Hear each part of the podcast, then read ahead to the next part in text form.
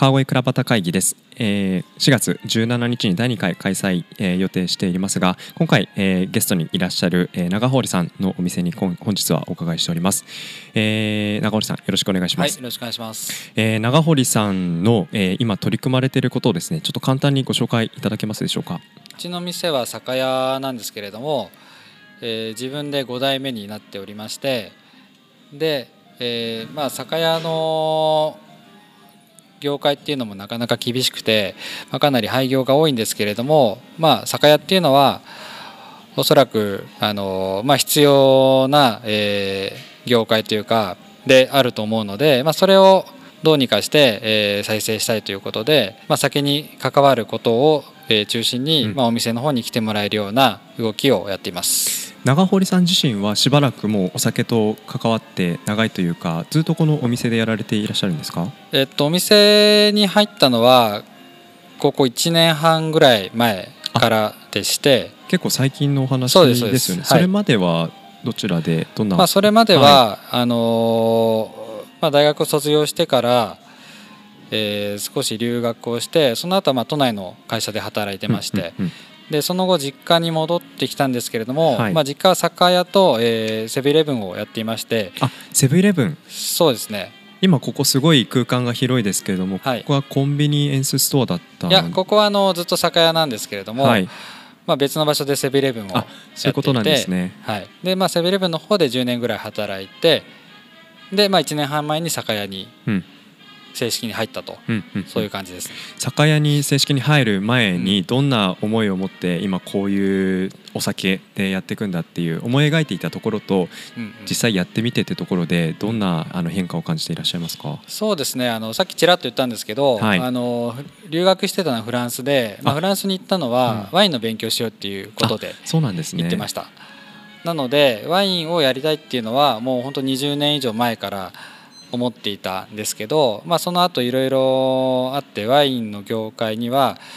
えーまあ、足を踏み入れることもできずに、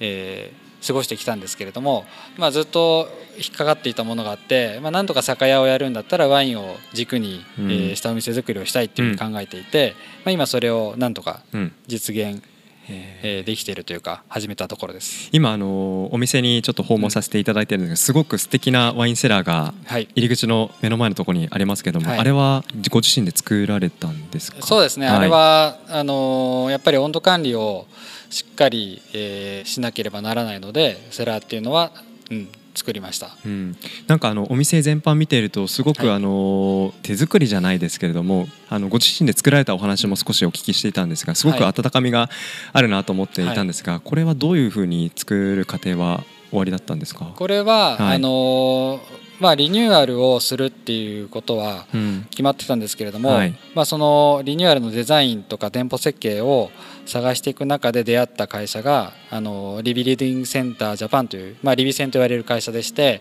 まあ、そこの方針が、まあ、古いものを、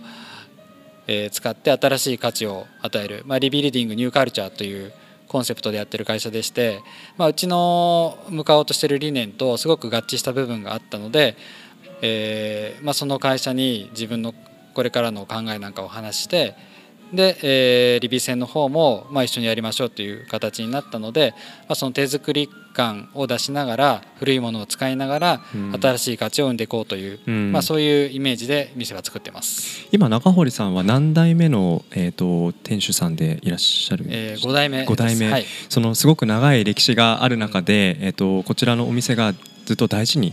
されているところ、うん。どんなところにあるのかなっていうところが一つ気になったんですけれども。そうですね。やっぱり先代の社長、まあ、父もまだ元気でやっていますけれども、やっぱり地域のお店に愛されるお店地域の方が喜んでもらえるお店っていうのを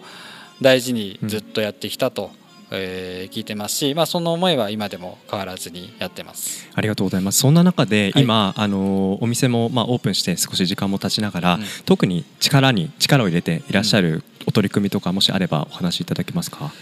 そうですね力を入れてるのはやっぱりワインとか、えーまあ、日本酒の販売ですね、えー今お酒はスーパーやコンビニで買われる方が、えー過半数以上4分の3以上占めている中で、まあ、うちに来てもらうためにはえースーパーやコンビニで扱ってないものを、中心に置くということ。で、まあ、そのお酒をだけではやっぱり目的が薄くなってしまうのでお酒を飲めない人も楽しめる場所の提案ということで、まあ、カフェを、えー、やったりですとか、まあ、本を置いたりとか、あのまあ、店を作るコンセプトの中の一つに、お酒を飲める人も、お酒を飲めない人もっていうような、あのコンセプトがあったので、まあそのきっかけになるようなものをいろいろ用意してます、うん、実際あの本日僕も初めてお伺いして本棚もあるしバーのカウントもすごく素敵だなと思うんですけどもこのバーカウンターでお客さんどんなふうに楽しまれていらっしゃいますか実際に？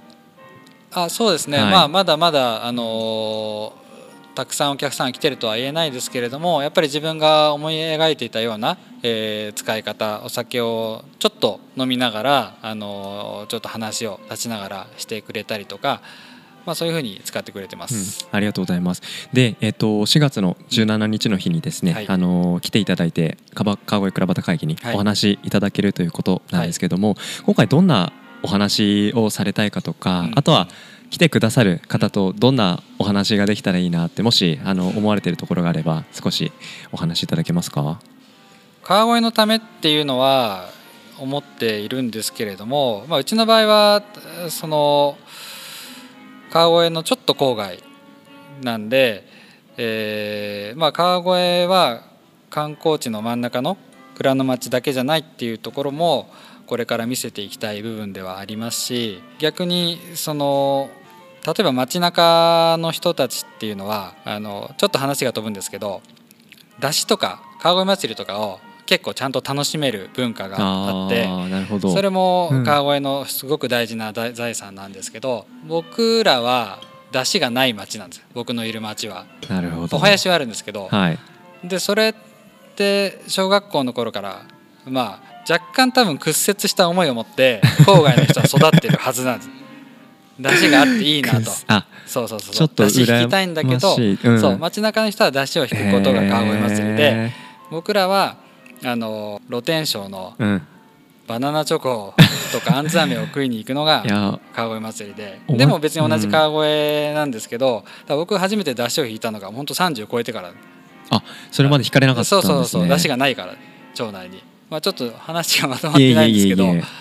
まあそういうわけで、あの川越って言っても本当に端っこだからって阻害されてるわけじゃないんですけど、まあ、街中とはまた、うん、えー、違った思いを持って育ってる、えー、層もたくさんいて、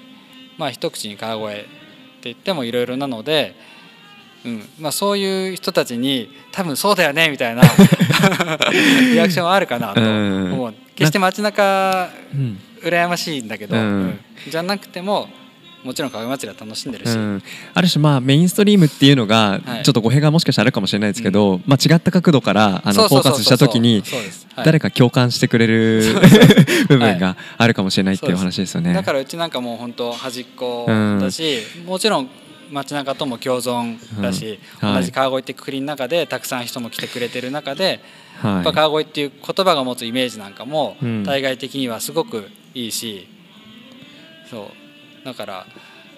うん。まあ何を伝えたいかっていうとなかなか難しいんですけど。まあでもあの今日僕も幸い、はい、まあ事前ここの前にですね、はい、あの小島さんのお店にちょっとお伺いして、うん、小島さんに車でお送りしていただいたんですけども、はい、この距離、うん、えー、まあ街中から少し距離ありますけどわざわざ来たくなるようなこの空間あるなと思うとこれからまあ歩きでも全然来る人が増える、そんなきっかけになったらなっていう回に僕もなったら嬉しいなと 思っていますが今結構いろいろイベントもされてますよね。そうですね。そのあたり何かもし告知していただけるお取り組みがもしあれば最後にちょっとお話しいただけますか？はい、えー、そうですね。直近ですとあそうか。17か。はい4月26の日曜日に、えー、ポリパン教室っていうのをやります、はい、ポリパンっていうのは、はい、まあ、フライパンでパンを作るあ21だ。21日 ,21 の土曜日。はい。